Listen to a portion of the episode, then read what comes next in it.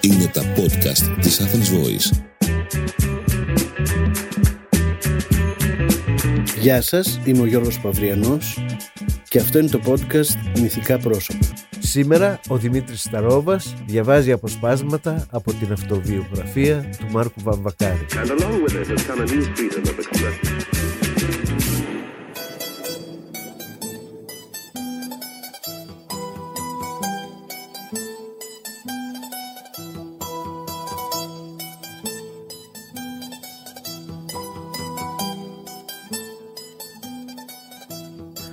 Αν δεν υπήρχε ο Μάρκος Μαμβακάρης, δεν θα υπήρχε σήμερα το λαϊκό τραγούδι.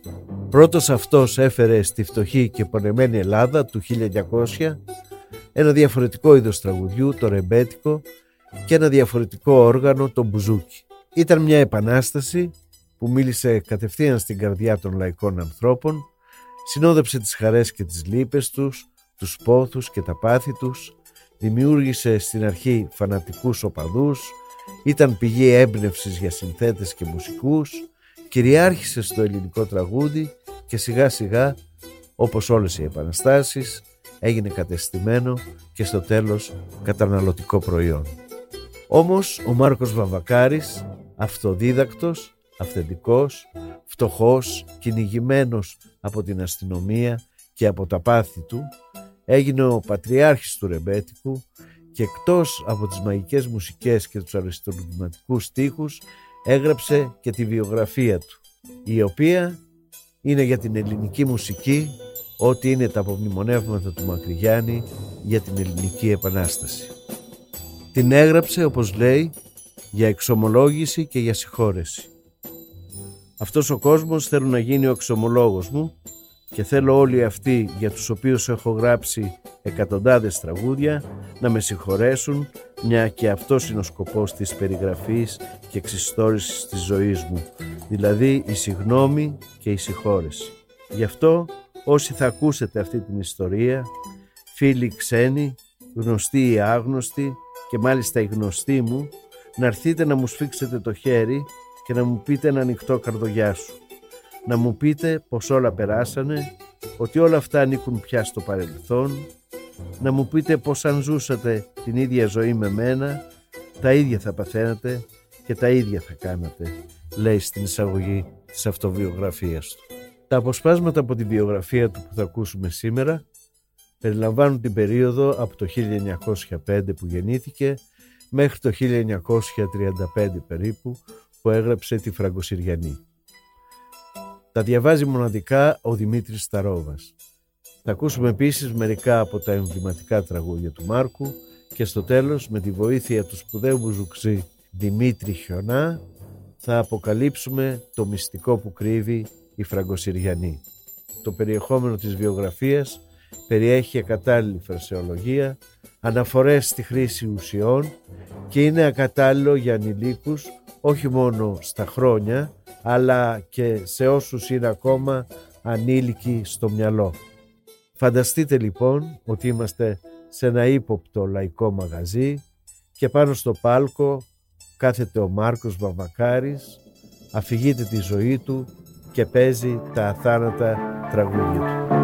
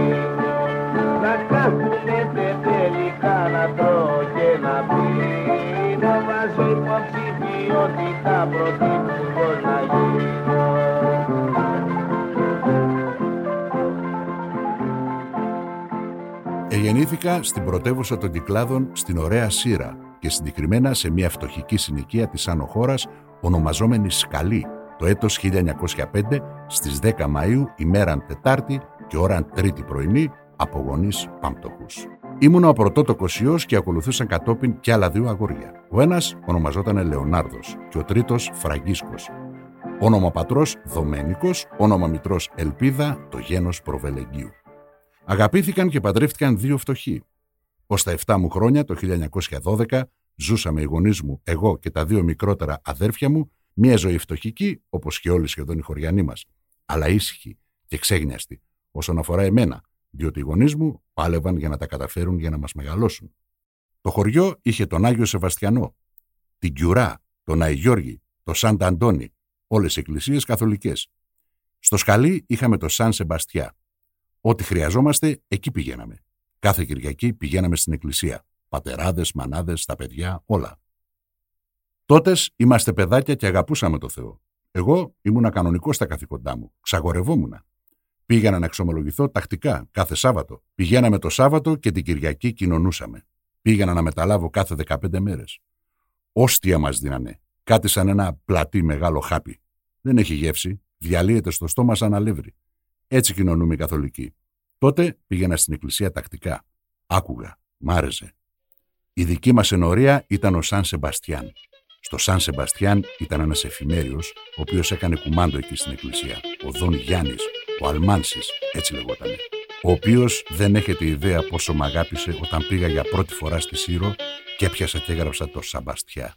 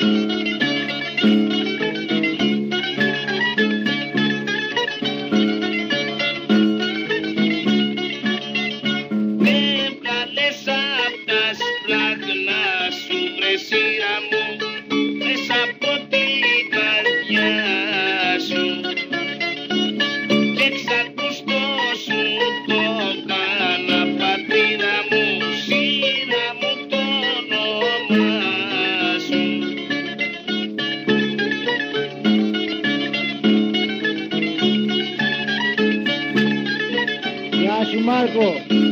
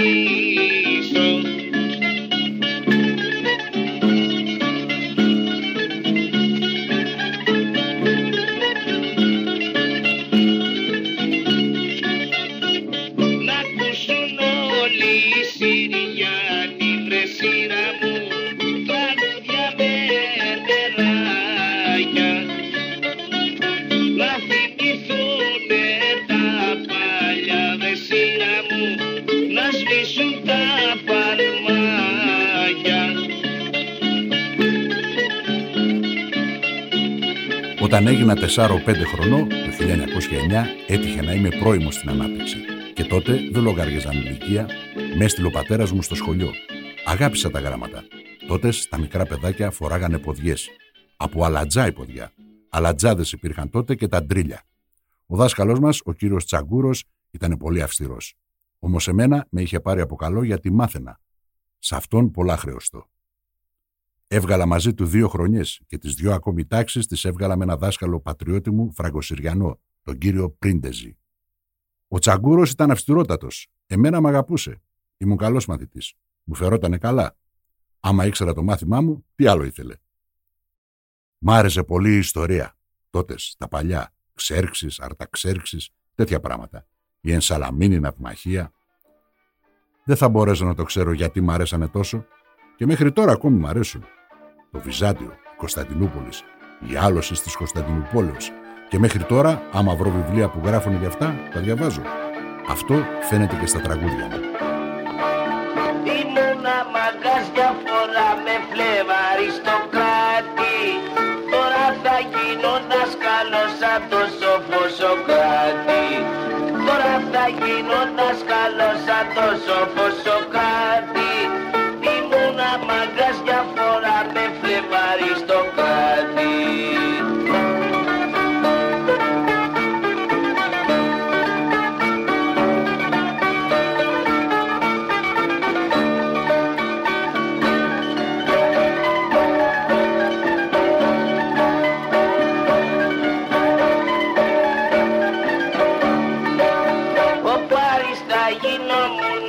κλέβα την Ελένη. Να αφήνα το Μενέλαο με την καρδιά καμένη Να αφήνα το Μενέλαο με την καρδιά καμένη Ο Πάρης θα γινόμουν να κλέβα την Ελένη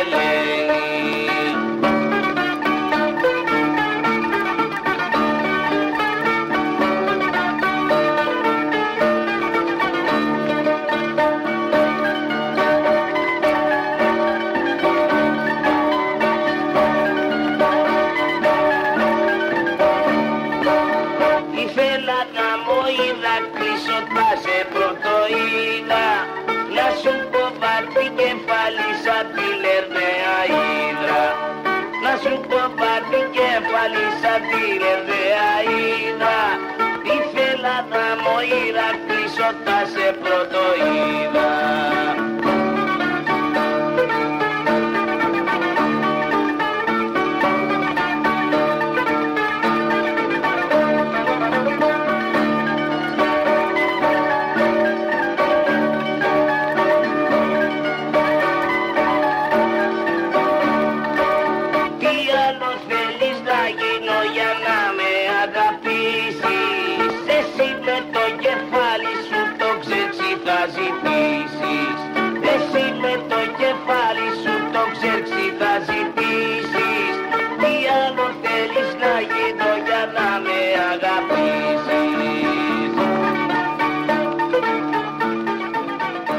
Έφτασε και το 1912.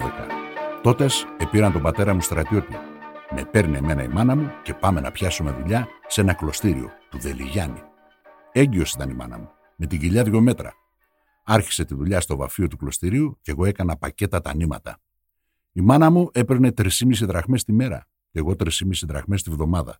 Με αυτά ζούσαμε στο σπίτι. Σε λίγους μήνες η μάνα μου γέννησε ένα κοριτσάκι. Εκεί, στα κλωστήρια του Δελιγιάννη, έκανα πακετάκια από κούκλες και ήταν πολλές νέες κοπέλες εργάτριες. Τις πείραζα, τις τσίμπαγα, τις χάιδευα, τις έπιανα. Έτσι, χίλια δυο να πούμε. Κάνα φυλάκι, κάνα ξέρω εγώ τι, και αυτές με φυλάγανε. Πρέπει να ξέρεις μηχανή να κόψεις μαύρα μάτια Πρέπει να ξέρεις μηχανή να κόψεις μαύρα μάτια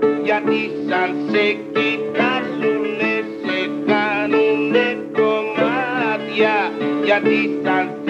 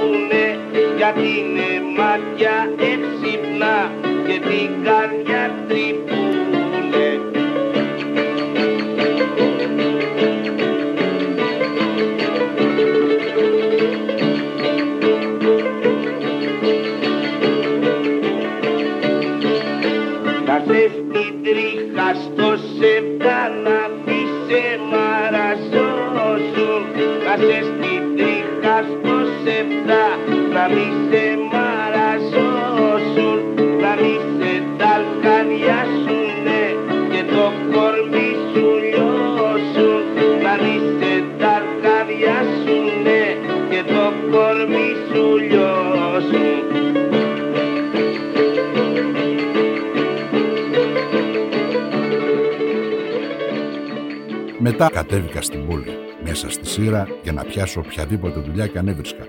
Πήγα σε ένα ακροπολείο, χασάπης, με κάποιο Λούι Κανέλη, άνθρωπο καλό και πολύ ζώρικο, ο οποίος είχε εγκληματίσει στη Σύρα.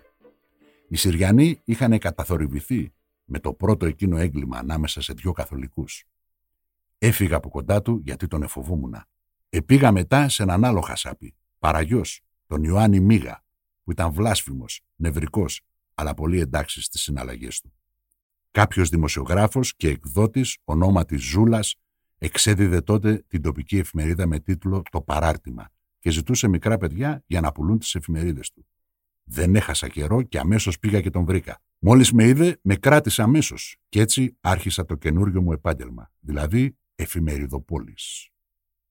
Μαζί με μένα ήταν περίπου 30 παιδιά ακόμη, που όλα πουλούσαν σαν και μένα εφημερίδες. Ο εκδότης μας είχε όλα τα παιδιά ομοιόμορφα ντυμένα για διαφημιστικούς σκοπούς και μας έδινε φαγητό και ύπνο το βράδυ για όσους ήθελαν. Εγώ, τις περισσότερες φορές, κοιμούμουν εκεί με τα άλλα παιδιά. Όλα μαζί, σε ένα δωμάτιο, σαν στρατιώτες. Και εκεί μέσα έβλεπε και άκουγε κανείς ό,τι δεν μπορούσε να φανταστεί. Η μητέρα μου, που καταλάβαινε ότι η δουλειά αυτή δεν θα μου ήταν για καλό, με μάλωνε κάθε μέρα και μου έλεγε να μην συνεχίσω αυτή τη δουλειά και προπάντων να μην κοιμάμαι κάθε βράδυ μαζί με ξένα παιδιά, που τα περισσότερα ήταν αμφιβόλου διαγωγής. Εγώ όμως δεν της έδινα καμία σημασία, διότι άρχισε να με τραβάει η ζωή αυτή που είχα αρχίσει, που όπως απεδείχθη αργότερα ήμουν προορισμένος για αυτήν. Έτσι, αυτή τη δουλειά τη συνέχισα δύο περίπου μήνες, διάστημα αρκετό για να πάρουν τα μυαλά μου αέρα και να αρχίσω πια τη ζωή που με έκανε δέσμιό τα περισσότερα χρόνια της ζωής μου. Άρχισα να βλέπω, να γνωρίζω από κοντά τη ζωή του αλήτη, τον υπόκοσμο, την ατιμία, τη χαρτοπεξία και όλα τα κακά της μοίρας. Αλλά εγώ ήμουν αμέτωχος, λόγω κυρίως της ηλικίας μου. Λοιπόν εκεί στο Ζούλα μαζευόντουσαν εκεί πέρα διάφοροι, κλεφταράδες, μυστήριοι, απ' όλα. Πόσες φορές ερχόντουσαν η αστυνομία και τσάκωνε κανέναν «Ρε πούστη που πήγες εχθές και έκλειψες εκείνο, ξύλο, σου λέω παλιοδουλειά». Τα δυο σου χέρια πήρανε Βεργούλες και με δίδανε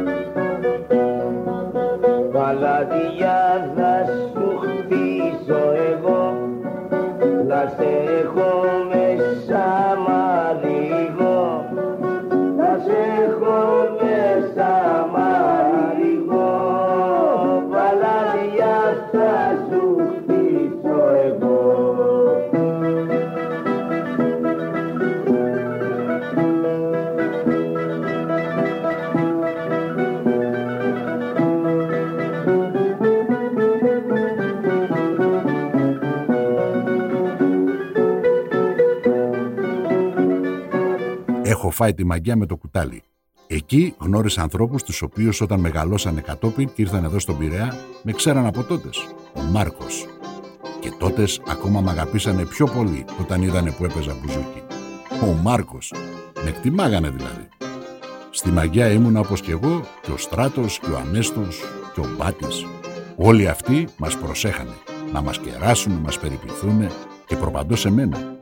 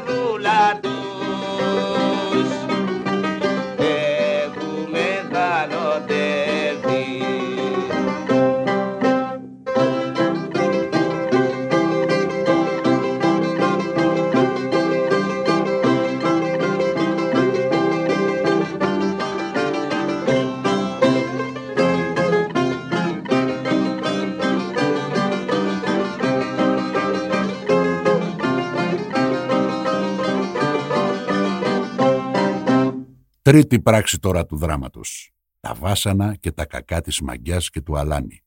Ό,τι βρωμοδουλειά γινότανε, όλα τα βλέπα μπροστά μου.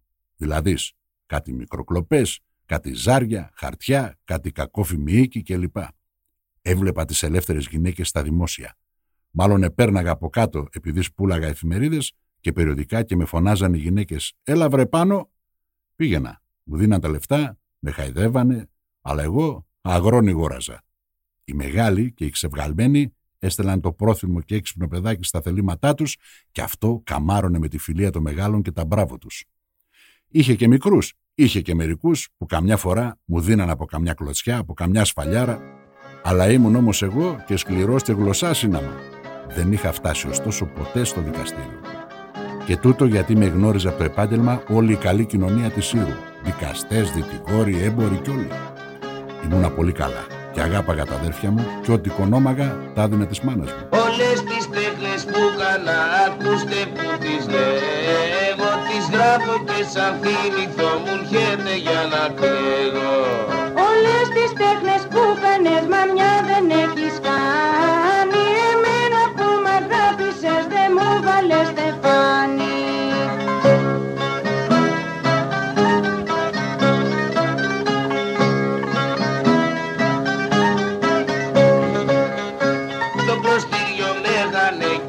κι κάνα πακετάκια Νημά και κούτσες φέρνανε σε μένα κοριτσάκια. Νημά και κούκλες φέρνανε σε σε τα κοριτσάκια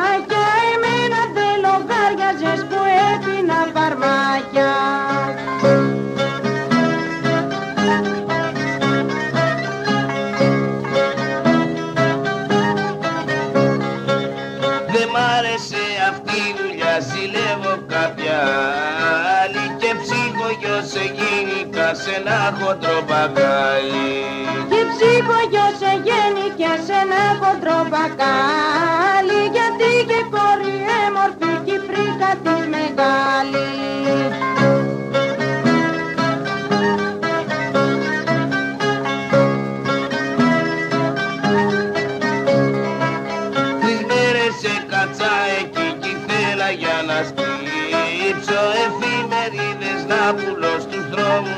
γυρίσω. Εφημερίδες κι αν πουλάς στους δρόμους κι αν γυρίζεις. Την έχεις την παπάλαινα και εμένα φοβερίζεις. Γεια σου Σοφίτσα.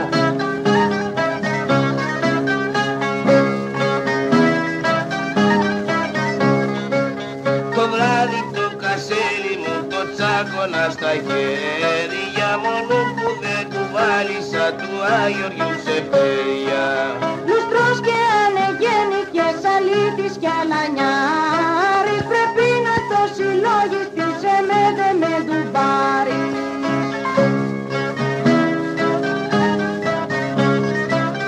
Γεια σου ρε Μάρκο.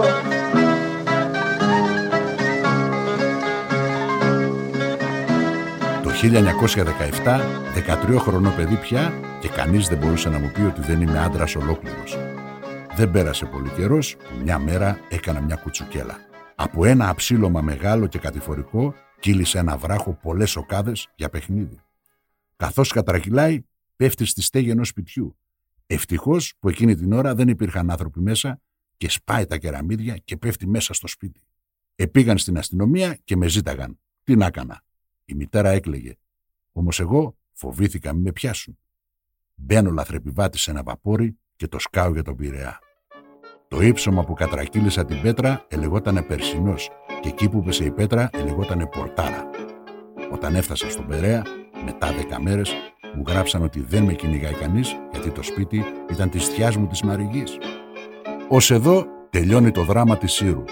Όμως η ζωή μου είναι μια σειρά ολόκληρη από δράματα. Σε αγαπώ τσαχπίνα μου τσαχπινικό γιατί σ' αυτό Περαία και εσύ πολύ με αγαπάς αλανικό και κάνουμε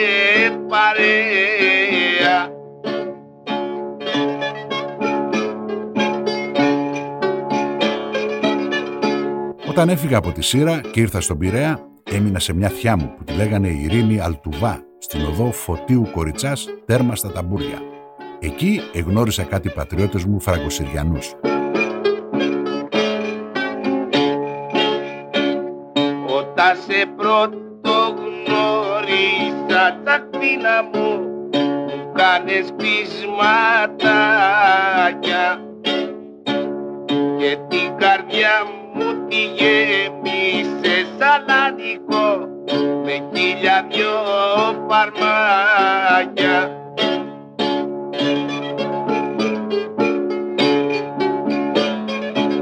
και μικρός, το βραδάκι στο καφενείο τους γνώρισα και συναστράφηκα μαζί τους. Αυτοί ήταν γεανθρακεργάτες. Τους παρακάλεσα και με πήραν μαζί τους σαν και μικρός επειδή γνωρίζανε τον πατέρα μου. Καιρός δεν πέρασε τα κλινικό τα μαύρα σου ματάκια. Συλλέψανε τα μάτια μου αλαντικό να γίνουμε τεράκια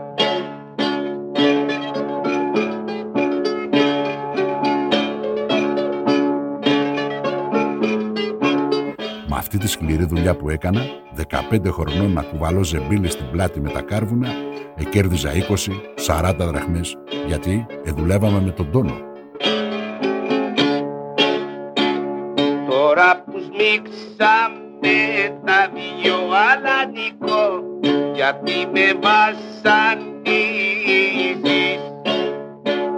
και κάθε μέρα μια γουλιά αλαντικό φαρμάκι με ποτίζεις Από τον καιρό που ήμουν παιδάκι μου άρεσε ο χορός. Χόρευα ζεμπέκικο, χασάπικο, σέρβικο και ακόμη από μικρός έφτιαχνα στίχους κι ας ήταν άσημα τα τραγουδάκια μου. Ήμουνα και μάγκας και όμορφο παιδό. Εκεί στα ταμπούρια επήγαινα και άραζα τακτικά στο σπίτι μιας ξαδέρφης μου, κούλας ριγούστου, και στην ίδια αυλή καθόταν η κοπέλα που αγάπησα. Αυτή ήταν ορθόδοξος. Καταγόταν από την Πελοπόννησο και λεγότανε Ζιγκοάλα. Αυτού άραζα το λοιπόν και έβλεπα αυτήνε, το λιοντάρι που ήθελα να πάρω αργότερα. Όλο κρυφά πολεμάγαμε. Να μην τη δουν οι δικοί της, η μάνα της, ο πατέρας της, τα αδέρφια της. Εμένα δική μου δεν με νοιάζε, το ξέρανε που της μίλαγα. Και αυτή περίμενε με παντίους τρόπους να με βρει ζούλα, να μου μιλήσει. Έβγαινε όξο να ψωνίσει στον μπακάλικο. Την περίμενα εγώ στην πόρτα. Καμιά φορά έβγαινα και όξο. Πήγαινα στο δρόμο που θα ερχότανε. Την έβρισκα και μιλάγαμε. Και λέγαμε τέλος πάντων έτσι και έτσι, ξέρω εγώ τι, να τη φιλήσω, ότι θα σε πάρω, θα σε κάνω γυναίκα μου και πότε θα γίνει αυτή η δουλειά. Ίσως να είναι σωστή η παροιμία που λέει ότι όποιος αγαπάει, σε κάνει και κλαις. Δεν είχαμε γνωριστεί δέκα μέρες και η Ζιγκουάλα με είπε φραγκόσκυλο. Όμως, μόλο το φραγκόσκυλο, ο έρωτας ήταν κεραυνοβόλος σχεδόν. Απ' τις πρώτες μέρες επιάστηκε και ένας χρόνος πέρασε χωρίς να μικρύνει φλόγα. Μια μέρα την άρπαξα και έφυγα. Κλεφτήκαμε στις 10 η ώρα το βράδυ και την πήγα στο σπίτι μου. Ήταν όμορφη, σπαθάτη γυναίκα, με λαχρινή, όμορφα μάτια κι όλα όμορφα. Μικρός ανεβονιαστικά κοροϊδοπιαστικά και πήρα μια μπεμπέκα μαγιόρα για γυναίκα. Και πήρα μια μπεμπέκα μαγιόρα για γυναίκα.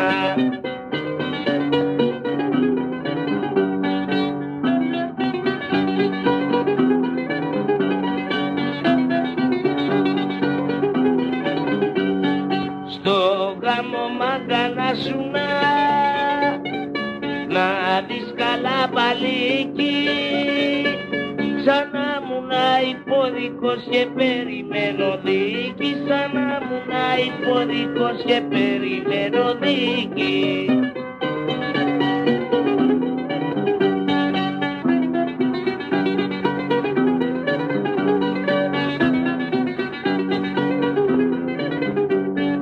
Και βγήκε η απόφαση. πως είμαι παντρεμένος να κουμπαλώ καθημερινός αγάιδαρος τρωμένος να κουμπαλώ καθημερινός αγάιδαρος τρωμένος.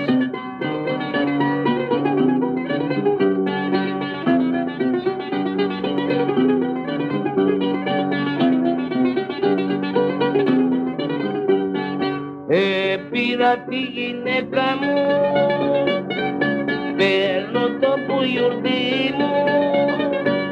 Τα σέα μου, τα νέα μου και μπουριά το τσαλί μου. Τα σέα μου, τα νέα μου και μπουριά το τσαλί μου. Γεια σου Μάρκο Δερβίση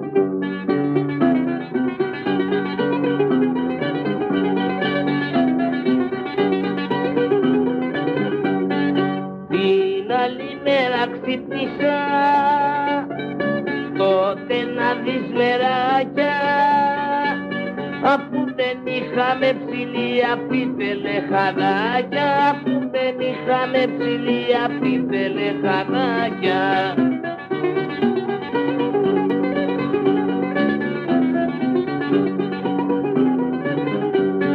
να φύγω και να κουνηθώ.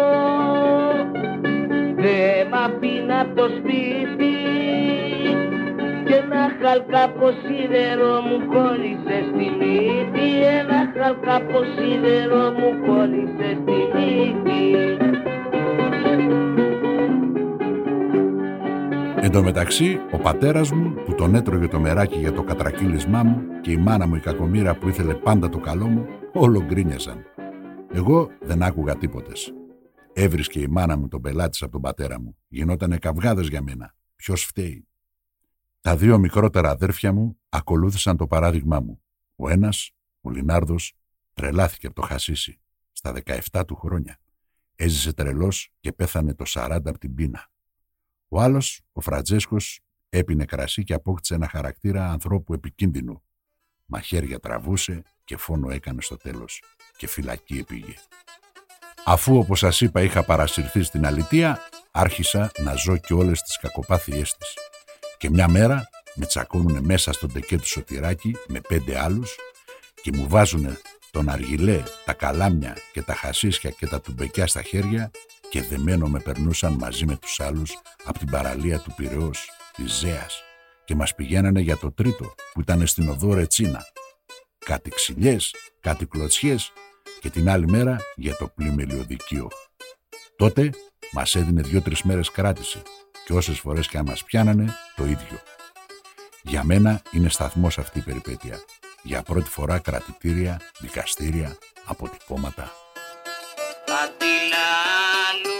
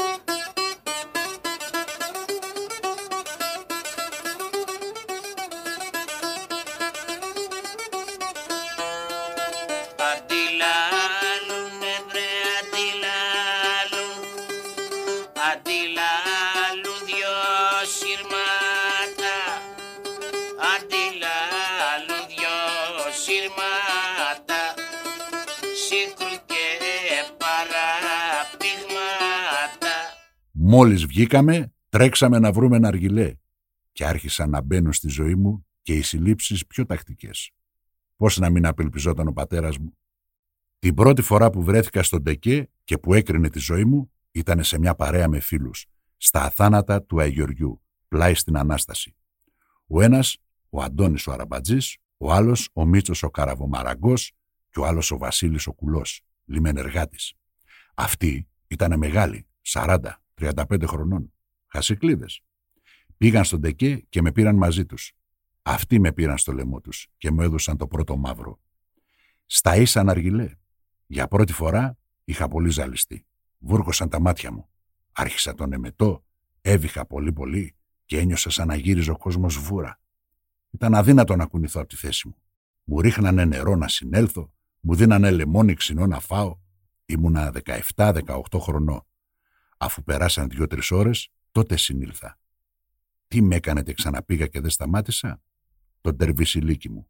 Το τερβισιλίκι πάει να πει πως ήμουν μάγκας. Φιλότιμος. Δεν πείραζα κανέναν. Με σεβόντουσαν, τους σεβόμουνα, μ' αγαπάγανε, τους αγάπαγα. Σ' ό,τι έλεγε ο ένας, επικροτάγανε όλοι. Είμαστε μάγκες. Μάγκες. Υπότες. Πέρναγε ο καιρός με τη μαστούρα και αργά ο καθένας πήγαινε για το σπίτι του και το πρωί πάλι στη δουλειά. Όταν πήγαινα αργά στο σπίτι μεθυσμένος από το χασίσι, έμπαινα σιγά σιγά στη ζούλα για να μην ξυπνήσω τον πατέρα μου γιατί τον εντρεπούμουνα. Ένιωθα ότι δεν ήθελα να τον κοιτάξω στα μάτια που δείχνανε όλο τον πόνο του για μένα. Δεν φτάνει που είχε τη φροντίδα τη δικιά μου, αλλά ήταν υποχρεωμένος να ζει και τη γυναίκα μου. Σαν είσαι μάγκας και ταΐς και θέλεις να με πάρεις. Πρέπει κομπόρι και σπατί μαγκά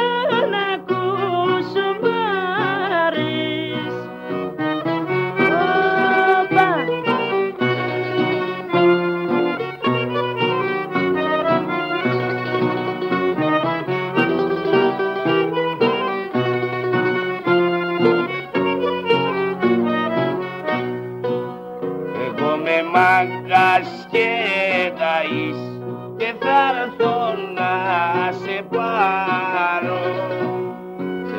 σε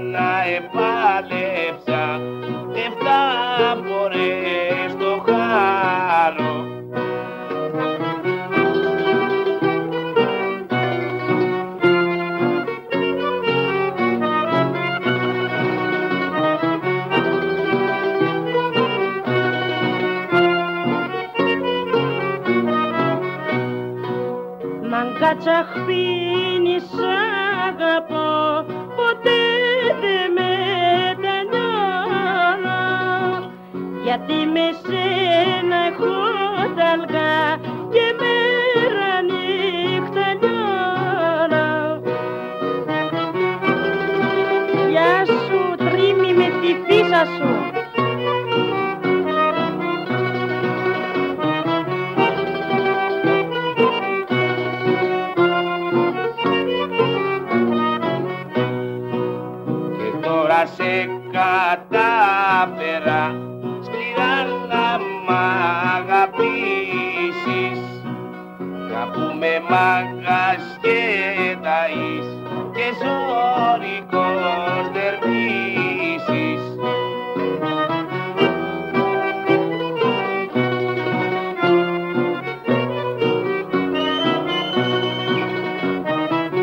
Προτού πάω φαντάρος, έφυγα από λιμενεργάτης και πήγα εκδορεύς στα σφαγεία Πυραιός. Εκεί δουλεύανε κάτι συγγενείς μου. Στην αρχή που πήγαινα δεν ήξερα να κάνω τίποτες. Ό,τι θα έκανα, να σκουπίσω το μαγαζί, να είναι καθαρό, να πάω να κάνω καμιά δουλειά του μαγαζιού, να με παίρνουν στα σφαγεία εκεί να φουσκώνω τα πράγματα που σφάζανε. Είχαμε κάποιο φυσερό, το οποίο ανοίγανε μια τρύπα στο ποδάρι, το βάζαμε μέσα και το φουσκώναμε να τανίσει το τομάρι και να το γδάρουμε. Εγώ έκανα για πρώτη φορά αυτή τη δουλειά να πούμε. Φούσκωνα και κρέμαγα τα σφαγμένα πάνω στα τσιγκέλια και έπαιρνα τα συγυρισμένα αυτά από τα τσιγκέλια να έρθει η ώρα να τα πάρουν να τα στείλουν κάτω στο μαγαζί. Μεγάλη βρώμα στα χασαποσφαγεία. Μεγάλη βρώμα. Όπως όταν περάσεις από την αγορά που είναι τα χασάπικα. Όμως περισσότερο. Γιατί επέφτανε μεγαλύτερες βρώμες να πούμε. Τα κόπρια, τα κάτουρα, χίλια δυο. Την είχαμε συνηθίσει αυτή τη βρώμα. Τότε Σίμων μικρός, δεν καταλάβαινα. Όταν όμως έμαθα τη δουλειά και έβλεπα το βόρβορο αυτό, είδα ότι δεν ήμουν άνθρωπος για αυτή τη δουλειά. Όταν έμαθα και έβλεπα το τι γινότανε, πάρα πολύ στεναχωριόμουν. Πάρα πολύ. Λέω εγώ, πάλι αυτή τη δουλειά θα κάνω μέχρι να πεθάνω, να σφάζω. Τι είμαι εγώ, λυπόμουν τα ζώα, τα λυπούμουν. Και επιρεκάλαγα το Θεό να μου βρει μια δουλειά να ησυχάσω, να φύγω από αυτό το κακό. Μες στη χασάπικια αγορά ένα χασαπάκι με την ελίτσα και τα φρύδια τα σμιχτά. Όταν με βλέπει και περνάω από μπροστά του τη μαχαιρίτσα του στο κουτσουρό χτυπά. Όταν με βλέπει και περνάω από μπροστά του τη μαχαιρίτσα του στο κουτσουρό χτυπά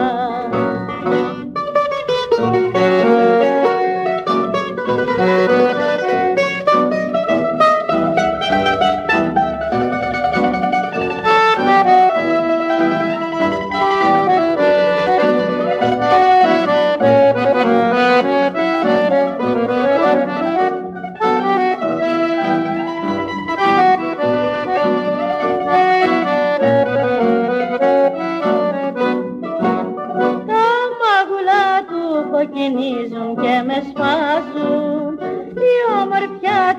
έχει κάνει σαν τρελή.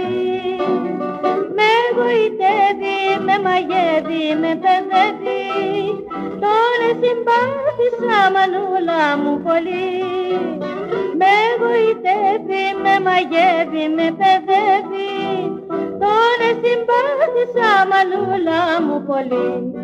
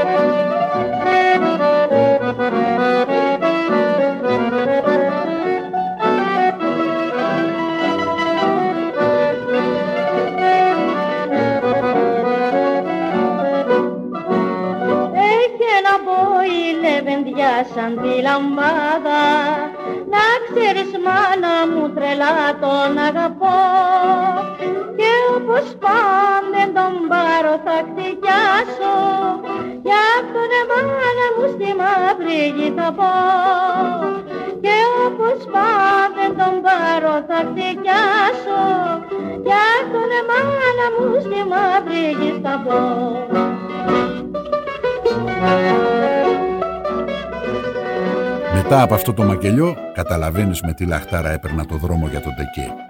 Μια φορά έτρεξα στη σπηλιά του Κουλού, που ήταν μια ακτή εδώ της Δραπετσόνας, η οποία ονομάζεται Απαγορεύεται. Από τότε στο λέγανε Απαγορεύεται, διότι εκεί πέρα εφάγανε τα σκυλόψαρα δύο-τρεις ανθρώπους. Λοιπόν, εκεί στο Απαγορεύεται υπήρχε ένα απόκριμνο μέρος, στο οποίο κατεβαίναμε και πηγαίναμε και φουμέρναμε. Διάφοροι, πολλοί κόσμος. Πολλοί πήγαιναν οι χασικλίδες εκεί για πιο ησυχία, για να μην μας κυνηγάει και η αστυνομία. Όταν κατεβαίναμε στη σπηλιά για να φουμάρουμε, ήταν πολύ απόκριμνο το κατέβασμα. Όποιος και όποιος δεν μπορούσε να κατέβει, ή μη μόνο όσοι πηγαίναμε εκεί και αράζαμε. Λοιπόν, εκεί, μια μέρα, κουρασμένος από τη δουλειά, επήγαμε λαχτάρα να φουμάρω μόνος μου. Τότες το χασίς ήταν πολύ δυνατό, τουρκικό, από την προύσα. Μόλις λοιπόν πήρα τον αργυλέ στα χέρια μου να φουμάρω, τράβηξα δυνατά με το καλάμι. Ένιωσα μια φοβερή ζαλάδα. Κοπήκαν όλες μου οι αισθήσεις και έπεσα χάμω και συλλογιζόμουν. Πώς να ανέβω τώρα τον κρεμό να φύγω; Πρέπει πάση θυσία να φύγω. Ο Αργυλέ με τσίμπησε. Και τσίμπημα θα πει ότι ο Αργυλέ σε μαστούριασε πολύ βαριά. Δεν μπόραγα να σηκωθώ. Έπρεπε να είμαι χάμω. Δεν στεχόμουν. Δεν μπόραγα. Δεν είχα δυνάμεις. Κι όμως δεν θα το πιστέψει κανείς αυτό που θα σας πω. Αδύνατο αισθάθηκε να ορθώσω το σώμα μου. Ένιωσα σαν παράλυτος και έκανα το σταυρό μου και αρχίνησα με τα τέσσερα μπουσουλώντας και ανέβηκα όλον εκείνο τον απότομο γκρεμό. Αφού από κάτω οι άλλοι μου φωνάζανε «Θα σκοτωθείς βρε Μάρκο, κάτσε πρώτα να σου περάσει». Ήτανε περίπου 8.30-9 η ώρα τη νύχτα και όταν ανέβηκα τον γκρεμό και έφτασα πάνω πάλι δεν μπορούσα όρθιος να σταθώ. Αρχίνησα πάλι με τα τέσσερα να προχωρώ στο έρημο βουνό, ώσπου έφτασα πίσω από το νεκροταφείο την Ανάσταση, περίπου ένα μίλι δρόμο. Φορούσα ένα καινούριο κουστούμι μπλε. Ευρέθηκα πάλι σε μια γούβα, στην οποία να είναι και εκεί χασικλίδες να φουμάρουνε. Ήταν οι πρόσφυγες των ταμπουριών και δεν ερχόντουσαν μαζί μας, στη σπηλιά όπου πηγαίναμε οι πυρεώτες, είχαν δικό τους δαραβέρι. Ζήγωσα κοντά τους, περπατώντας με τα τέσσερα ακόμη. Τους ζήγωσα για μια παρηγοριά. Μόλις με είδανε, φοβηθήκανε μήπως ήμουν αστυνομικός ή τι άλλο παράξενο ήμουν. Μετά με γνωρίσανε ότι είμαι μαστούρης και την έχω ψωνίσει, γιατί όταν επάθαινες κανένα τέτοιο πράγμα, λέγανε οι μάγκες την ψώνισε. Και πραγματικός δηλαδή σαν τρελός. Τώρα λογάριασε να σέρνομαι από εκεί και να φτύνω και να βγάζω σάλια και πού να σηκώσω το κεφάλι. Όχι, εκεί κάτω, σε ελεηνή κατάσταση. Εγώ μόλις τους ζήγωσα, ξαπλώθηκα εκεί κοντά τους και έκανα εμετό. Εκεί νίσταξα. Όμως φοβόμουν να κοιμηθώ γιατί δεν ήξερα τι μπορούσε να γίνει Εν τω μεταξύ, ακούω έναν από αυτούς να λέει στους άλλους: Δεν τον γδίνουμε. Τα ρούχα και τα παπούτσια του είναι καινούρια. Φορούσα ρολόι και δαχτυλίδι. Και να με γδίνανε, δεν είχα τη δύναμη να αντισταθώ. Τα άκουγα όμως ότι λέγανε. Αυτός που είπε αυτή την κουβέντα ήταν ένας ελεηνός τύπος. Εκείνη την ώρα σηκώνεται ένας και του λέει επιλέξει. Βρε πούστη, παλιό καριόλι, ήθελες να έσουν στη θέση αυτού εσύ και να σου ξυγιόντουσαν έτσι. Όποιος το κάνει, θα του βγάλω το μάτι. Φαίνεται ότι ο τύπος αυτός εισακουγόταν σε όλους και του λένε Νικολάκη, εντάξει, και έπαψε κάθε συζήτηση. Τότες λοιπόν, σε εκείνη τη γούβα, εκείνη τη βραδιά, αφού φουμάρανε και φύγανε οι άλλοι, έμεινα μόνος. Εκοιμήθηκα στο χώμα και κατά τις 12.30 μία συνήλθα. και τράβησα για το σπίτι σε κακά χαλιά. Η μάνα έκλαιγε, η γυναίκα γκρίνιαζε. Βασανά πίκρες φαρμάκια, καραβοτσακίσματα Σαν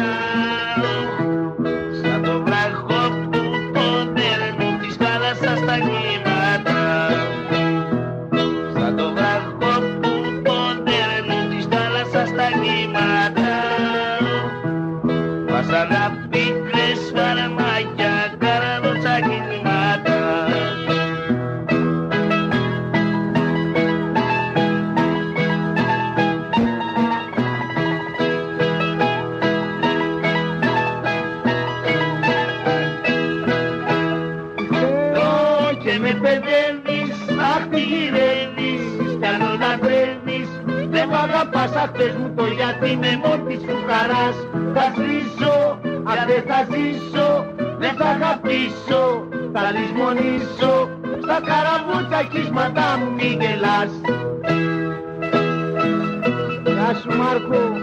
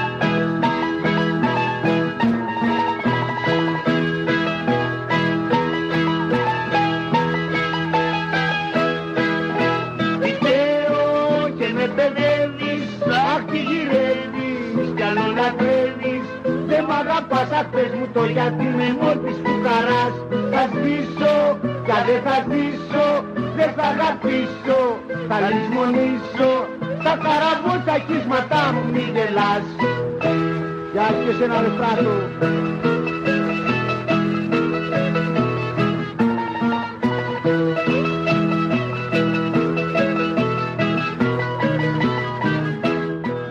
Εκεί στα ταμπούρια όχι μόνο μοιήθηκα στη σκληρή ζωή του εργάτη στον Πειραιά, αλλά αγάπησα και παντρεύτηκα την πρώτη μου παντριά, έγινα αλκοολικός και στο χασίσι, μα το πιο σπουδαίο απ' όλα, ξεμυαλίστηκα με αυτό το όργανο, το μπουζούκι.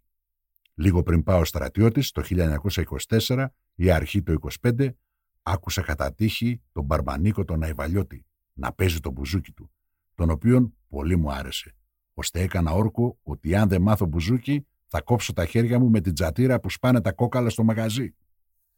Λογάριασα τον όρκο μου ιερό και απαράγραπτο. Τέτοιο πράγμα. Τέτοιο όργανο είναι, είπα από μέσα μου αυτό το μπουζούκι. Και αρχινάει το μαρτύριο της οικογένειας μου, του πατέρα μου και της μάνας μου. Σταμάτησα τότες κάθε δουλειά. Αν και δούλευα τότες σε εκδορεύσει στα σφαγεία του Πυρός, δεν επήγαινα για δουλειά ούτε τίποτες. Τίποτες.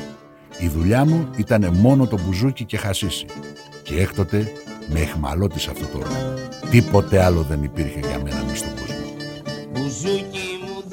χορδό, μπουζούκι μου καημένο Μονάχα συμπαρηγορείς κάθε φαρμακομένο Μονάχα συμπαρηγορείς κάθε φαρμακομένο Μπουζούκι μου διπλό χορδό, μπουζούκι μου καημένο.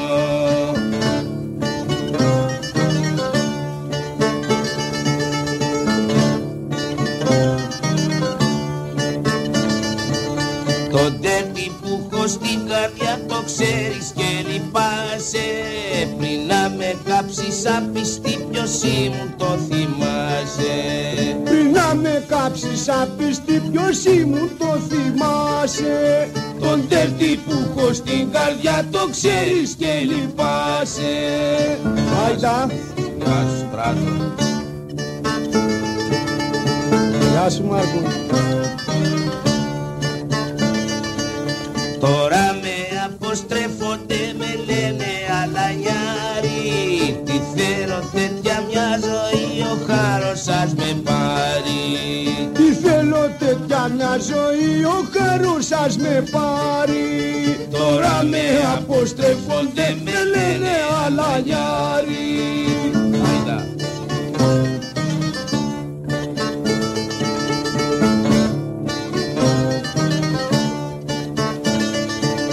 Κι αν η μαλανής φουκάρας δεν φταίω σας το λέω. Για δυο ματάκια ψευτικά μέρα και νύχτα κλαίω. Για δυο ματάκια ψευτικά μέρα και νύχτα κλαίω. Κι αν η μαλανής φουκάρας δεν φταίω σας το λέω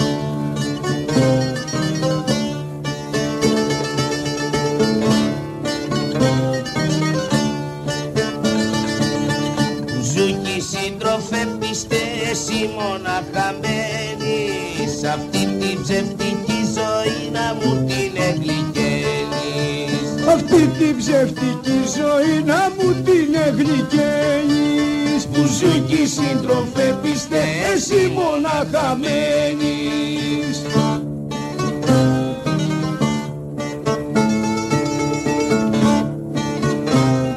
Γεια σας μάγκες Έμαθα το όργανο σε έξι μήνες. Κανένας δεν μου έκανε μαθήματα στο μπουζούκι.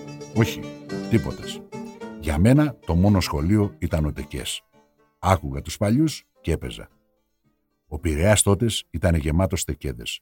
Ο πρώτος τεκές έχω ακούσει ήταν του Ζουάνου, του καλοκαιρινού, τα λουτρά. Έπαιζε μπουζούκι και χόρευε ζεϊμπέτικο καλό. Δεν πρόκανα να πάω, αυτός πέθανε. Εγώ εσύχναζα σε πολλούς δεκέδες. Στο Κολομπότσι, στου Μίχαλου, στου Σάλωνα, στου Αβίγλη κλπ. κλπ. Όλοι οι τεκέδες ήταν ίδιοι. Ίδιοι και απαράλλαχτοι. Μία κάμαρα ήταν τεκές. Ένα σπιτάκι ήταν τεκές. Ένα άλλο παραγκάκι. Δεν υπήρχε δηλαδή να είναι σαλόνι να το κάνουμε τεκέ; Όχι. Μια κάμαρα μεγάλη και καθαρή. Αυτό. Ο τεκές του Σάλωνα ήταν δύο παραγκίτσες ξύλινες, εκεί στο καστράκι που ήταν οι πρόσφυγες. Μόλις φουμάρουνε οι χασικλίδες, δεν τους ενδιαφέρει αν ζουνε ή αν πεθαίνουν. Είναι ησυχότατοι. Δεν πειράζουν άνθρωπο. Μόνο να φάνε θέλουνε. Όταν πεινάσουν και τίποτα παραπάνω. Και να κοιμηθούνε. Να βλέπουν όνειρα. Δεν τους νοιάζει αν ο τεκές είναι ένα παλιόσπιτο. Για φωτιές, οι μάγκες το περισσότερο εκυνηγάγανε τα θυμάρια. Πάντα το μαγκάλι είχε καρβουνάκια. Αν ήταν ένας τεκετζής όπως τους Σταύρακα να πούμε, εδώ στις γραμμές, αυτός είχε μια αυλή και πηγαίναμε να φέρναμε θυμάρια, τα οποία και τα αφήναμε και ξερενόντουσαν. Και όταν ήταν να κάνουμε κανέναν αργυλέ, δεν έβαζε καρβουνάκια, ανάβαμε το θυμάρι και οι φωτιές του ήταν μεγάλο πράγμα. Όμως οποιαδήποτε φωτιά ήταν αρκετή. Όταν έλειπε το θυμάρι, μπορεί και ένα μπαμπακάκι. Το τυλίγαν αυτό και το κόβανε για τον αργυλέ και το λέγανε Ρουφιάνα. Πάντως στον Τεκέ το μαγκάλι ήταν απαραίτητο.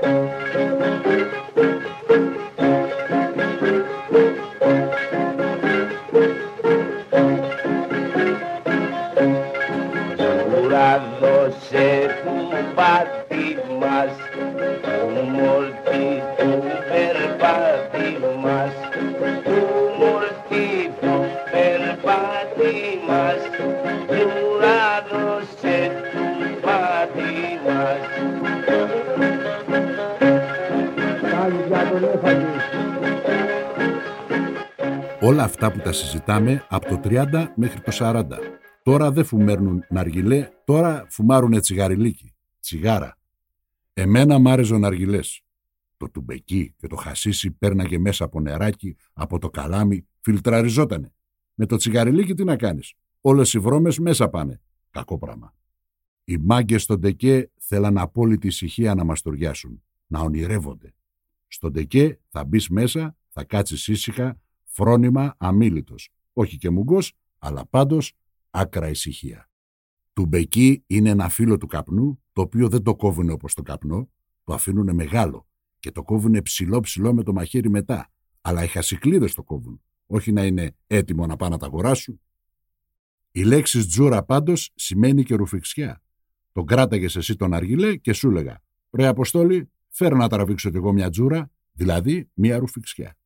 Άψες βίσε γινόντουσαν όλες οι δουλειές στον ΤΕΚΕ. Γρήγορα, διότι φοβόμαστε το δέσιμο, την αστυνομία. Και θέλαμε να φουμάρουμε και να βγούμε να κάτσουμε απόξω. Και να έρθει η αστυνομία να μην μας βρει μέσα. Η αστυνομία μπορεί να έκανε μπλόκο και να έψαχνε να βρει τον αργυλέ, αλλά πότε τον έβρισκε και πότε δεν τον έβρισκε. Και εμείς που καθόμαστε απ' έξω, μόλις βλέπαμε την αστυνομία, παίρναμε μαύρο δρόμο. Αν πάλι μας κάνανε τσακωτούς την ώρα που φουμάραμε, πιάνανε τους ναργιλέδε μαζεμένους και μας πήγαιναν όπως είμαστε στο τμήμα εκεί κάτω με τον αργιλέ. Τα χέρια δεμένα και περπατώντας ο ένας μπροστά, ο άλλος από πίσω. Και ο κόσμος έλεγε: Χασικλίδες. Δεν με νοιάζει, διότι για μένα το μόνο πράγμα ήταν το μπουζούκι. Τελείωσε. Για το μπουζούκι έχασα το παν, αλλά όμως κέρδισα και το παν.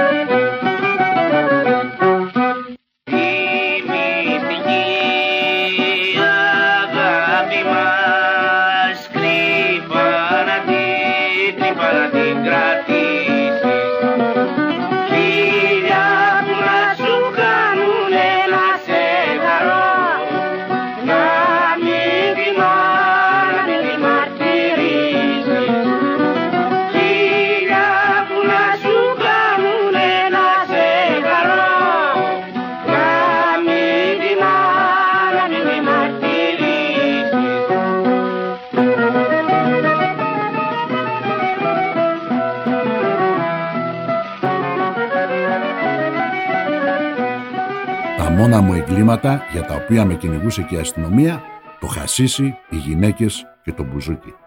Αυτά δεν ήταν εγκλήματα, όμως υπήρχαν οι μάγκες οι οποίοι ήταν αιμοβόροι. Π.χ. ο Μάθεσης και ο Σκριβάνος. Μόνο για αυτό το μάθεση μου μου πεις. Το Μάρι. Άστονα. Ούτε να τον εβλέπω δεν θέλω. Δεν ήταν καλός άνθρωπος για μένα, ναι. Αυτός είχε μια αγαπητικιά, εκ των υστέρων έμαθα στα μπούρλα, εκεί στα μπουρδέλα, η οποία αυτή ήταν κριτικιά. Αυτή αγάπαγε εμένα ναι πάρα πολύ. Εμένα ήθελε, δεν ήθελε αυτόν και έγραψα το τραγούδι για αυτήν. Μαύρα μάτια, μαύρα φίδια, κατσαρά, μαύρα μαλλιά Άστρο πρόσωπο σαν γκρίνος και στο μαγουλό ελιά Άστρο πρόσωπο σαν γκρίνος και στο μαγούλο μάτια, μαύρα φρύδια, κατσαρά, μαύρα μαλλιά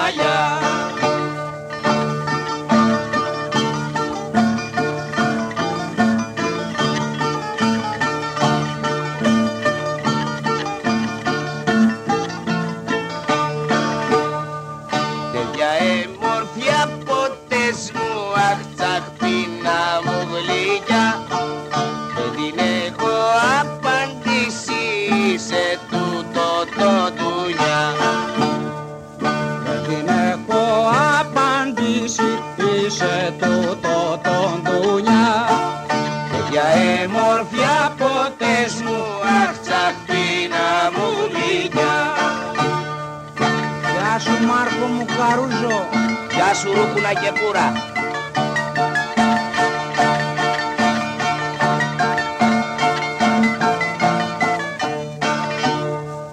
Μαυρομάτα μου για σένα εκαταντήσα τρέλος Θα πεθάνω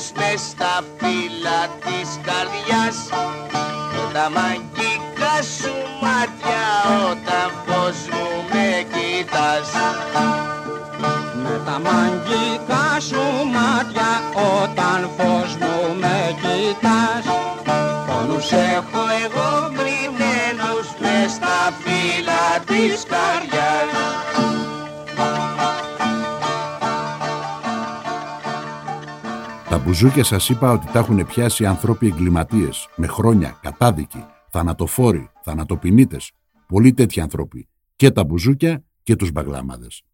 Και τώρα βλέπεις και τα τσακώνει οποιοδήποτε. Ούτε λαχαίνει να σκεφτεί το τι κρατάει. Να πει ότι εγώ κρατάω μπουζούκι και το μπουζούκι είναι ιερό πράγμα. Διότι έχει βγει από τέτοια ταραβέρια. Γι' αυτό και το κυνήγαγε η αστυνομία, είπαμε. Γι' αυτό και με κυνήγαγε και εμένα η αστυνομία. Δεν ήθελανε να απλώσει το μπουζούκι. Αλλά άπλωσε όμως. Δεν έχετε ιδέα δηλαδή τι κατακραυγή είχε το μπουζούκι εδώ και 50 χρόνια. Με εκείνα τα κομμάτια που έλεγα και έπαιζα, φοβόντουσαν να μην γίνουν οι ανθρώποι τέτοιοι που σου συζητάω. Κλέφτες, δολοφόνοι, τέτοια δύναμη έχει το μπουζούκι. Είχε. Τώρα δεν έχει καμιά δύναμη. Τώρα βλέπετε μέσα σε μια ορχήστρα που είναι ευρωπαϊκή, έχουν και ένα μπουζούκι. Τώρα θα περάσει λίγο διάστημα, θα το πάρουν να το περάσουν και εκεί πάνω στο φεγγάρι. Δεν θα το πάνε. Βέβαια. Μπουζούκι. Ιερό πράγμα. Μπουζούκι γλέντι του τουνιά που γλένταγε στους μάγκες και πλουσί σου κάνανε μπουζούκι μου μεγάλες ματσαράκες οι πλουσί σου κάνανε μπουζούκι μου μεγάλες ματσαράκες.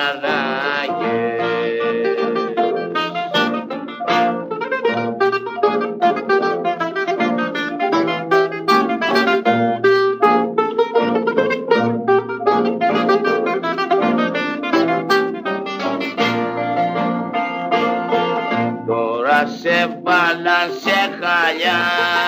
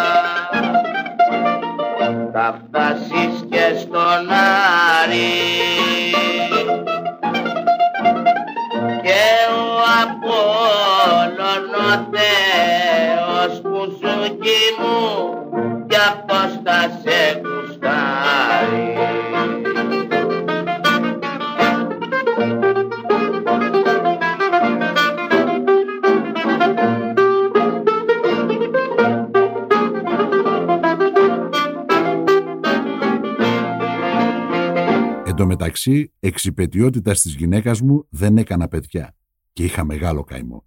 Να μην μπορώ να αντικαταστήσω το όνομα του πατέρα μου και ήμουνα πάντα στεναχωρημένος για αυτό το πράγμα. Περνάει λίγος καιρός και λίγο λίγο άρχισα να μην πηγαίνω στη δουλειά. Μπροστά σε όλα είχα το μπουζούκι μου, το οποίο είχα μεγάλο πάθος. Για το μπουζούκι έριξα ένα μπαρά όλες τις δουλειές μου. Την πλήρωνε ο πατέρας μου ο φουκαράς. Μου έδινε και έτρωγα μαζί με τη γυναίκα μου και μην τα ρωτάς τη στεναχώρια που είχε μαζί μου. Που τέλος πάντων περίμενε από μένα να του δώσω ένα ποτήρι νερό, ως πρωτότοκος γιος. Έτσι περιμένει κάθε γονιός από τα παιδιά του, να δει παρηγοριά. Η δυστυχία είχε φτάσει στο κατακόρυφο. Και εγώ εκεί, όλο το μπουζούκι και το χασίσι. Στο μπουζούκι εθριάμβευα. Όπου επήγαινα, εμαζευόταν και με ακούγανε. Κι όλα για μια ελπίδα ότι θα δω με το μπουζούκι μου μέρες καλύτερες. Ακούτε τώρα τα χάλια τα δικά μου, που αγαπούσα παράφορα τη γυναίκα μου και αυτή δεν ήθελε με κανένα τρόπο να ξέρει την οικογένειά μου. Κάποτε είχα μείνει χωρίς δουλειά και υπέφερε πάρα πολύ το σπίτι μου. Επήγα σε ένα φίλο μου και το εκμυστηρεύτηκα τον πόνο μου. Ήταν φίλος μου, πατριώτης και λίγο συγγενής και με βοήθησε, αλλά αυτός αλλού απέβλεπε. Δεν ήταν τίμιος άνθρωπος, ήταν πολύ παλιάνθρωπος, όπως απεδείχθη εκ των υστέρων. Και η άτιμη γυναίκα μου τον ερωτεύτηκε και μην να ρωτάς τι έγινε. Τα ευκόλως εννοούμενα παραλείπονται. Δηλαδή ήταν ο πρώτος φίλος που εκμεταλλεύτηκε τη δυστυχία μου. Αν έδωσε ένα ποτήρι νερό να πιω, ήταν φαρμάκι αργότερα. Ήταν ελεηνή η γυναίκα και εγώ ο φουκαράς, για να μην εξευτελίζομαι στη γειτονιά, δεν εμιλούσα σε κανέναν. Και αν ήθελε κανένας να μου μιλήσει, εσκευότανε, διότι είχα πάρει κι εγώ τον κακό δρόμο. Εν τω μεταξύ, της έλεγα σταμάτα τον κατήφορο και κάθε μέρα σκηνές με την παλιογυναίκα και το κακό εμεγάλωνε.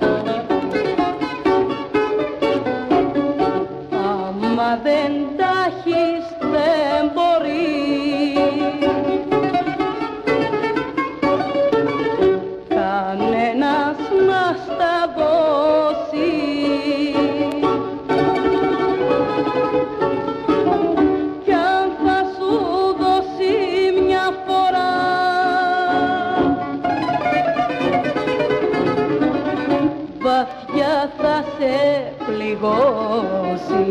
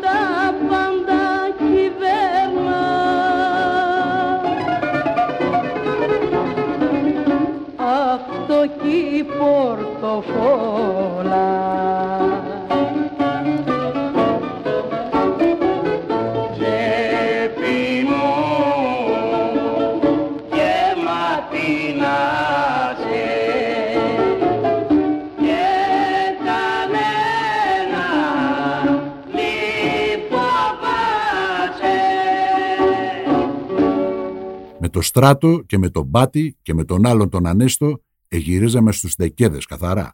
Το οποίον γνωριστήκαμε εκεί μέσα, γιατί ο στράτος ετραγούδαγε τότες και εγώ έπαιζα μπουζούκι.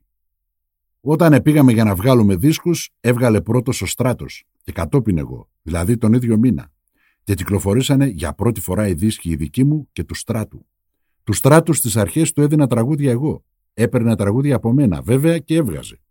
Τότε που τραβιόμασταν μαζί με τον Μπουζούκι και το τραγούδι, μια ωραία ημέρα πήγε αυτός να φουμάρει μοναχός του. Δεν ήμουνα εγώ.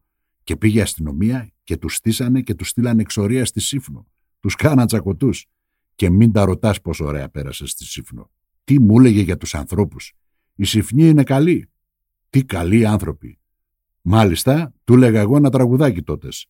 Μου έλεγε αυτός. Άντε Μάρκο να πάμε στο βουνό. Και του λέγα εγώ. Άντε να πας αυτού που πας και μένα να μ' αφήσεις. Και όταν θα πάθεις τη ζημιά, να έρθεις να μου μιλήσεις. Και όπως και την έπαθε. Έχει ετούτος ιστορία, όμως αυτουνού η ιστορία δεν μπορεί να είναι σαν τη δικιά μου. Ο Γιώργος ο Μπάτης, Θεός χωρέστον.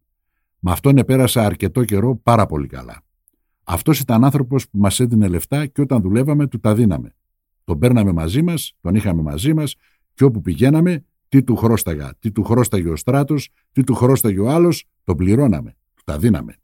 Αυτός δεν ξέρω που τα βρίσκε, πάντως είχε λεφτά. Ήταν ο Μπάτης με το όνομα. Από ηλικία ο Μπάτης ήταν ο πιο μεγάλος από όλους μας. Μετά ο Στράτος, κατόπιν εγώ και μετά ο Δελιάς. Αυτός από μικρό παιδί έπαιζε κιθάρα και όταν τον εγνώρισα εγώ τον έβαλα μπροστά να μάθει μπουζούκι και όπως και έμαθε. Εγώ τον έβαλα. Του λέω θα το παρατήσεις αυτό και θα μάθεις μπουζούκι. Και αυτός λίγο διάστημα κάθισε μαζί μας. Αυτός ήταν πολύ καλό παιδί, αλλά τον έφαγε η πρέζα. Όταν ο Ανέστος έφυγε από κοντά μας και έγινε πρεζάκιας, εμείς τότε δεν τον εζυγώναμε. Πόσες φορές του ελέγαμε «Βρε Ανέστο, δεν βλέπεις τους άλλους που έχουν γίνει, έτσι θα γίνεις κι εσύ. Είναι αμαρτία. Κόψε την πρέζα και έλα μαζί μας να φτιαχτείς, να δουλεύεις κοντά μας». Το ελέγαμε όλοι, δηλαδή και οι τρεις, αλλά αυτός δεν άκουε κανέναν. Στο 43 τον βρήκανε χάμο. Πέθανε από την πείνα. Έπινε και πρέζα και πάει. Πέθανε. Αυτό ήταν το τέλος αυτού. Θεός χωρέστον. Ρίξε τσιγκάνα τα χαρτιά και πες μου την αλήθεια θα Γιάννη τα ο καημός που έχω μες στα σπίτια. Θα Γιάννη τα ο καημός που έχω μες στα σπίτια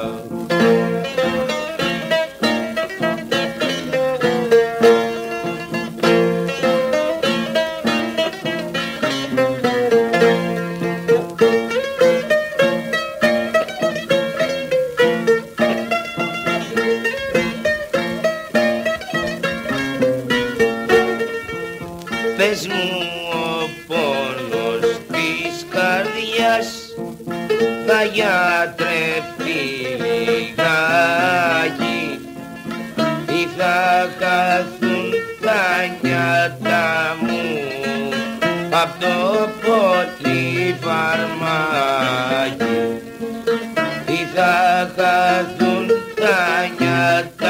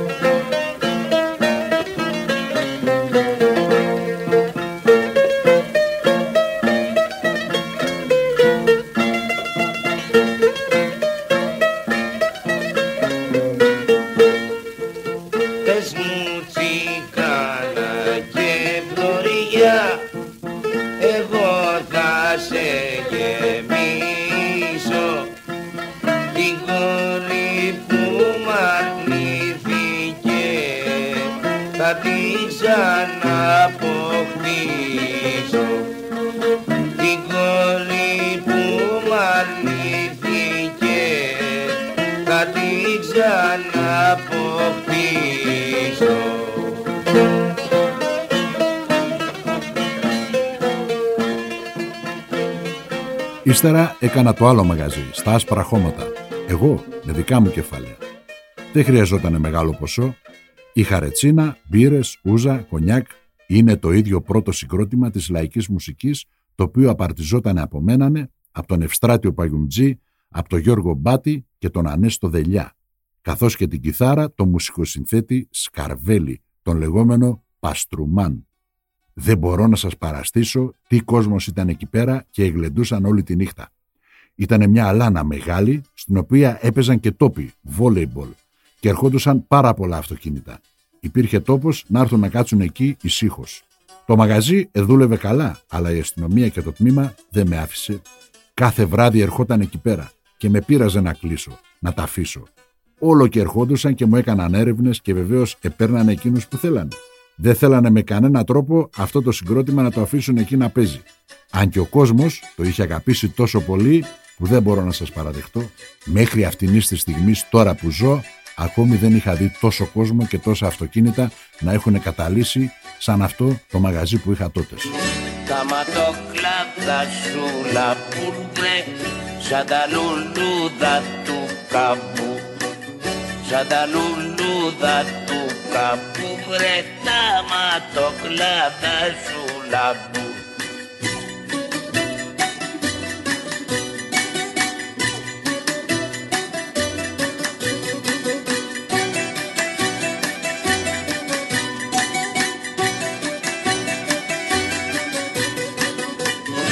Τα ματοκλάδα σου κερνείς βρε Νου και λογισμό μου παίρνεις. Νου και λογισμό μου παίρνεις βρε Τα ματοκλάδα σου γερνείς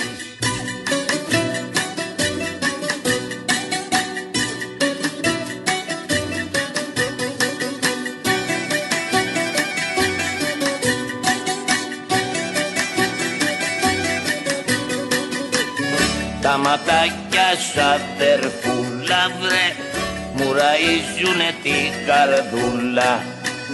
Μου ραΐζουνε την καρδούλα βρε Τα ματάκια σου αδερφούλα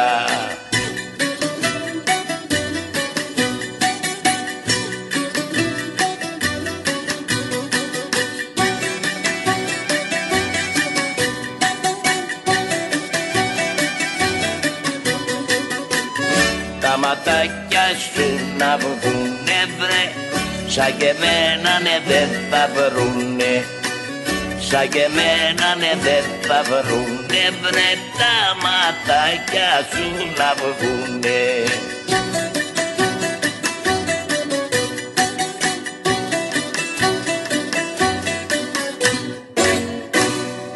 Έκανα χαρτιά για να μου δώσουν άδεια για το μαγαζί. Επέρασαν από τον καιρό που το άνοιξα 9 μήνες και δεν μπόρεσα να την πάρω, διότι αν έπαιρνα την άδεια, έπρεπε να γίνω εγώ άνθρωπός τους. Δηλαδή να λέγω ό,τι βρωμοδουλειά έκαναν οι μάγκες και ό,τι έγινονταν και παράνομα μέσα στο μαγαζί. Αλλά εγώ εμπορούσα να κάνω τέτοια πράγματα, οι μάγκες θα με σκότωναν. Πραγματικά. Και έτσι αισθαναχωριόμουν πολύ με το μαγαζί αυτό. Έτρεξα, πήγα εδώ, πήγα εκεί και πού δεν επήγα. Μήπως μου δώσουν την άδεια. Αλλά δεν μου την έδωσαν. Κάθε βράδυ που έπαιζα ερχόντουσαν και με έγραφαν. Μου έκαναν και δύο-τρει μηνύσεις διότι ανησυχούσα τους γειτόνους. Δεν άφηνα τον κόσμο να ησυχάσει όλη τη νύχτα. Και με έγραφαν και πλέρωνα κάθε μέρα πτέσματα. Δεν με αφήσαν να του βάλω όνομα, όμως ο κόσμος έλεγε: Ο Μάρκος. Σήμερα και αύριο θα μου δώσουν άδεια, δεν εγινόταν τίποτες. Τίποτες. Δεν εμπόρεσαν να μου τη δώσουν. Τότες εκεί ήταν ένας πρώτος διευθυντής, λιαρωμάτη, στον Πειραιά. Και πήγα εκεί επανειλημμένος. Ο άνθρωπος αυτός με γνώριζε και μόλις με είδε, με χαιρέτησε, με κέρασε και καφέ. Και του έλεγα εκεί, Γιατί κύριε Διευθυντά, τόσα άλλα μαγαζιά και εμένα το δικό μου μαγαζί να μην μου δίνουνε; Μάρκο, εγώ σε ξέρω πολύ καλά και σου λέω ετούτο. Όταν θες να σου δώσουμε την άδεια, εσύ πρέπει να γίνεις άνθρωπος δικός μας. Δηλαδή να μας λες όταν ερχόμαστε κάτω και κάνουμε έφοδο, τι άκουσες, ποιοι ήρθαν στο μαγαζί σου, επέρασε από εδώ τάδες, ποιοι έρχονται και διασκεδάζουν με πολλά λεφτά. Εμείς πρέπει να μας βοηθάς να ξέρουμε, καθώς μας βοηθάνε και άλλοι. Δηλαδή, ποιοι σας βοηθάνε κύριε Διευθυντά, ο άνθρωπος που έχει τον πράσινο μήλο, το ρωσικό μπαρ. Δηλαδή, όσοι είχαν μαγαζιά, μας έλεγαν και εμείς σε μαθαίναμε. Και τότε θα σε βοηθήσουμε να πάρεις την άδεια. Αλλά εσύ, Μάρκο, δεν τα κάνεις αυτά. Εγώ σε ξέρω καλά ποιος είσαι. Για αυτή τη δουλειά που σε θέλουμε, δεν κάνεις. Παιδί μου, άκουσε να σου πω. Δεν πρόκειται να σου δώσουν άδεια. Μόνο θα διατάξω το τμήμα να μην σε πειράζουν και να μην σε ενοχλούν. Και έφυγα από το διευθυντή.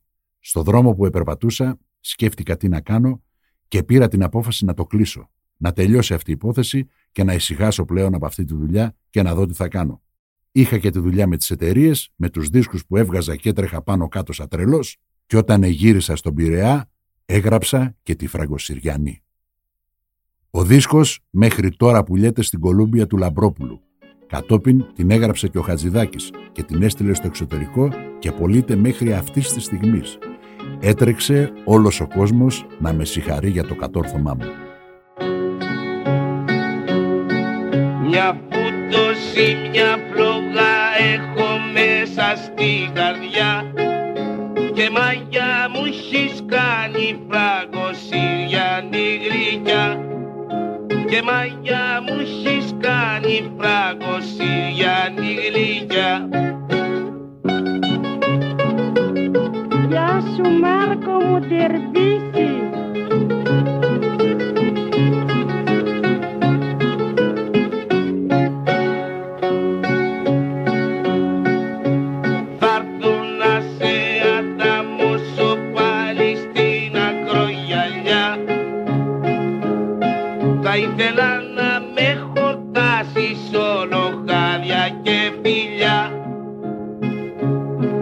Θα ήθελα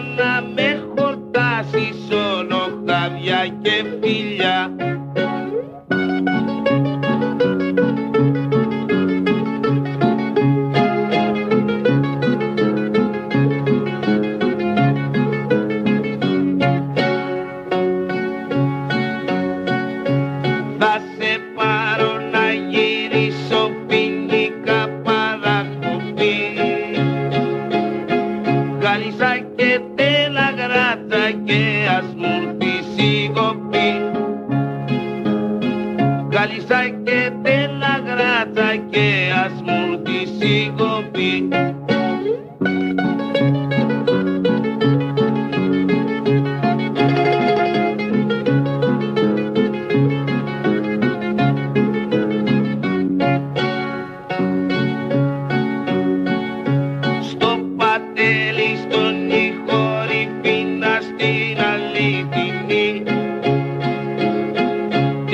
Στο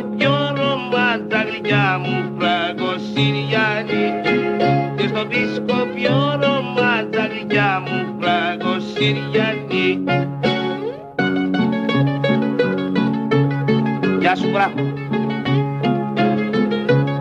Η Φραγκοσυριανή είναι ένα σπουδαίο τραγούδι και μέσα στα χρόνια έχει γίνει ο εθνικός ύμνος όλων αυτών που έχουν μια φούντοση, μια φλόγα μέσα στην καρδιά. Και μιας και είπαμε εθνικός ύμνος, έφτασε η στιγμή να αποκαλύψουμε το μυστικό που κρύβει. Λοιπόν, τα λόγια του εθνικού μας ύμνου πατάνε ακριβώς πάνω στη μουσική της Φραγκοσυριανής. Μπορείτε να φανταστείτε μια έπαρση ή μια υποστολή της ελληνικής σημαίας με τα λόγια του εθνικού μας ύμνου και τη μουσική της Φραγκοσυριανής. Ακούστε.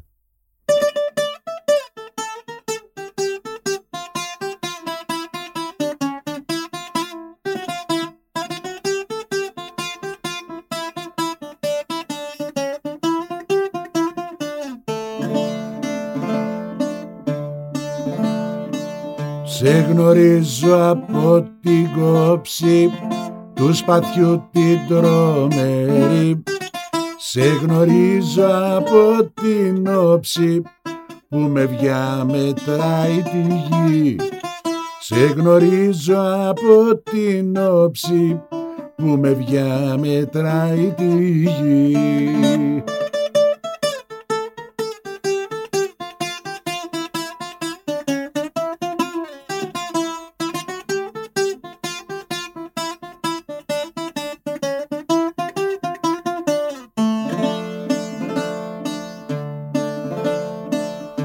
Απ' τα κόκαλα βγαλμένη των Ελλήνων τα ιερά και σαν πρωταντριωμένη χέρο χαίρε ελευθεριά και σαν πρωταντριωμένη χέρο χαίρε ελευθεριά.